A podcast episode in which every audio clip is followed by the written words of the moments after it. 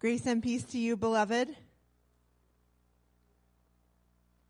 So I didn't preach last week, so we didn't have that moment. So we're already out of practice. So we're going to try again. Ready? Grace and peace to you, beloved. It's really great to be with you this morning. We are continuing in our sermon series, Practicing Life. And so our scripture reading for this morning comes from John chapter 20, I'll be reading verses 19 through 23 so you can follow along in your Bibles or on your Bible app or on the screens above me. This is a resurrection appearance, which means Jesus has died and come back to life and is beginning to make himself known to his friends. Hear now the word of God. When it was evening on that day, the first day of the week, and the doors of the house where the disciples had met were locked for fear of the Jews, Jesus came and stood among them and said, Peace be with you. After he said this, he showed them his hands and his side. Then the disciples rejoiced when they saw the Lord. Jesus says he breathed. If you retain the sins of any, let us pray gracious and loving, for you are our rock and our redeemer. Amen. It's the battery operated ones, the ones that you have to charge every now and then, the ones that flash lights and make interesting sounds. And they play with them. Those toys, they hold their attention briefly and occasionally glow sticks, baby dolls, and bubbles, and of course, balloons. Balloons are a favorite in our house for everyone except Jason, and to his irritation, we keep a large jar, this large jar, of balloons ready to go whenever the kids would like to play with one.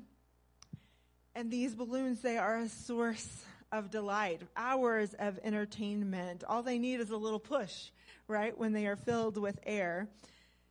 And they bring great laughter in our house. That is, of course, until the balloons pop.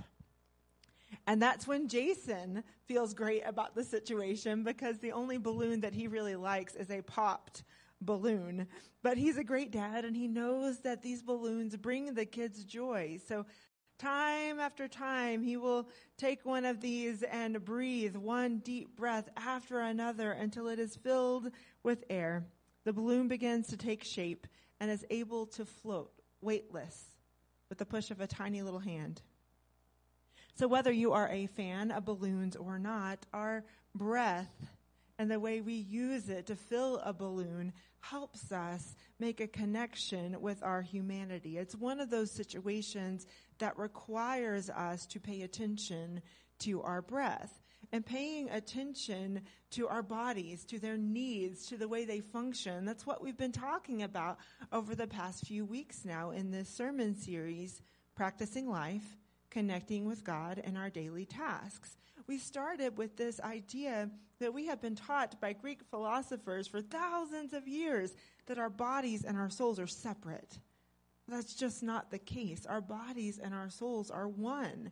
And we took that idea the next week and talked about the nourishment of our bodies and how it affects the nourishment of our souls and the nourishment of other people and the nourishment of the earth. And then last week, Stuart beautifully shared a sermon inviting us to consider what we've lost, what we've lost in our way of life. And in that grief, finding an invitation to love deeply and unconditionally. And that brings us back to this idea of our basic human needs the need for breath, Something as simple as a child's balloon can bring this into focus for us because the truth is breathing is something we typically do without giving it much thought. Breathing is something we do mindlessly 22,000 times a day. If you were taking notes that you could find online that go with today's sermon, that would be your first answer 22,000 times a day. Our brains are so remarkable that they give the signal to our lungs to exhale carbon dioxide and inhale oxygen every three to five seconds. Unless, of course, we find ourselves holding our breath, which is what we do without realizing it sometimes as well. You see, it's not just our brains that affect our breathing, it's also our minds. And the brain and the mind are not the same thing. The brain refers to the organ of nervous tissue that resides in our skulls. It's the command center of the body's activity. But the mind is our intellect, our ability to think and feel and be aware and make connections. In other words, the brain is the physical space where the mind exists. The mind works through the brain. The brain maintains the function of the breath by telling our lungs to do their job. But the mind allows us to be affected by our experiences. The brain maintains the function of the breath by telling our lungs to do its job, but our mind and holding our breath without realizing it. And a variety of experiences can invite us to do just that. Everything from bumper to bumper traffic to the death of a loved one. From the diagnosis of a terminal illness to overtime in a football game. From the news of a baby's birth to more than a year and a half in a pandemic. We've been holding our breath. And it's not so much the experiences as it is the feelings that they produce and the way that our minds react to fear and in anticipation, in disbelief and in hope, in terrible grief and in uncontainable becomes to think clearly. The more we hold our breath, the thing shallowly actually can increase feelings such as anxiety and anger and fear. And those feelings, when that happens, are rather an hour or more later, deeply, breathing deeply, and stress. Breathing deeply literally calms us down. Breathing deeply can calm us down. And I wonder if that's why Jesus breathed on the disciples in this passage that we read. Resurrection story, a resurrection appearance, and it happens just after Jesus has appeared to Mary Magdalene, and they have this beautiful exchange, and she professes that she has seen the Lord, and she goes and she tells the other disciples about it, and they don't believe her. Not only that, but they're frozen in fear. The adrenaline from the crucifixion of Jesus and the persecution that they could face from the religious authorities is pumping through their veins and they lock the doors. It is in that barricaded room that Jesus appears and offers them peace. Take a deep breath. In other words, I'm here. It's really me. Look, I have the scars to prove it. Then the disciples are filled with joy, which is another intense emotion that can shut down their thinking brains.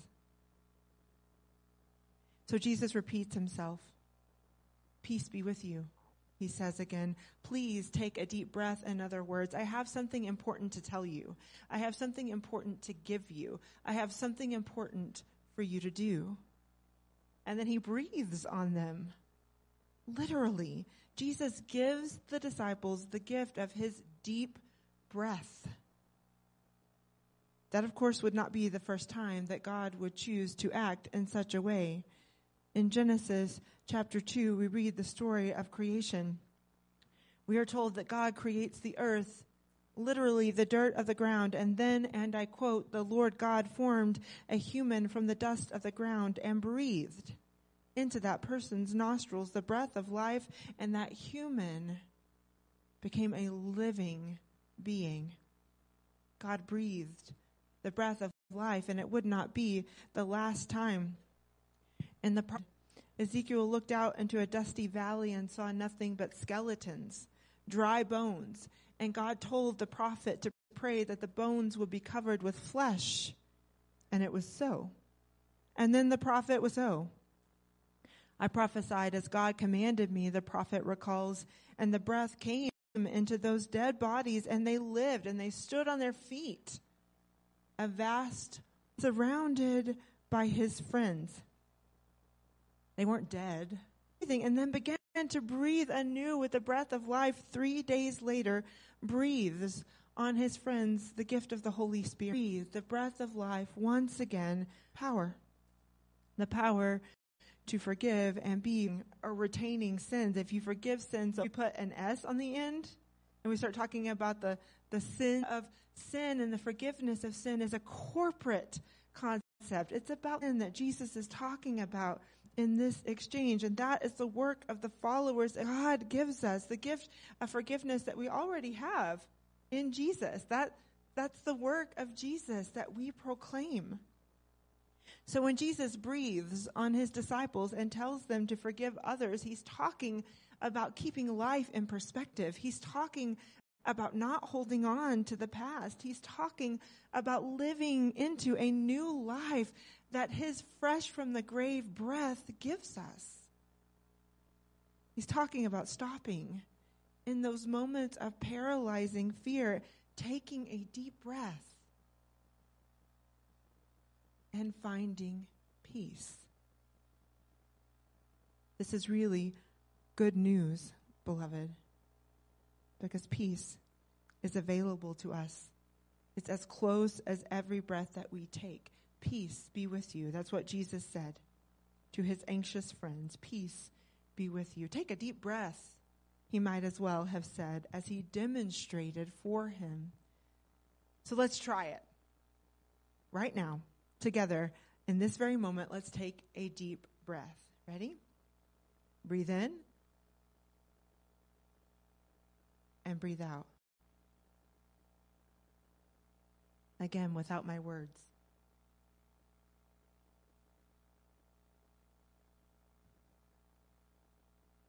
Did you hear it? With every breath that we take, in our very breath, we utter the name of God. We can't help it. It's what our breath was designed to do. Listen. Yahweh.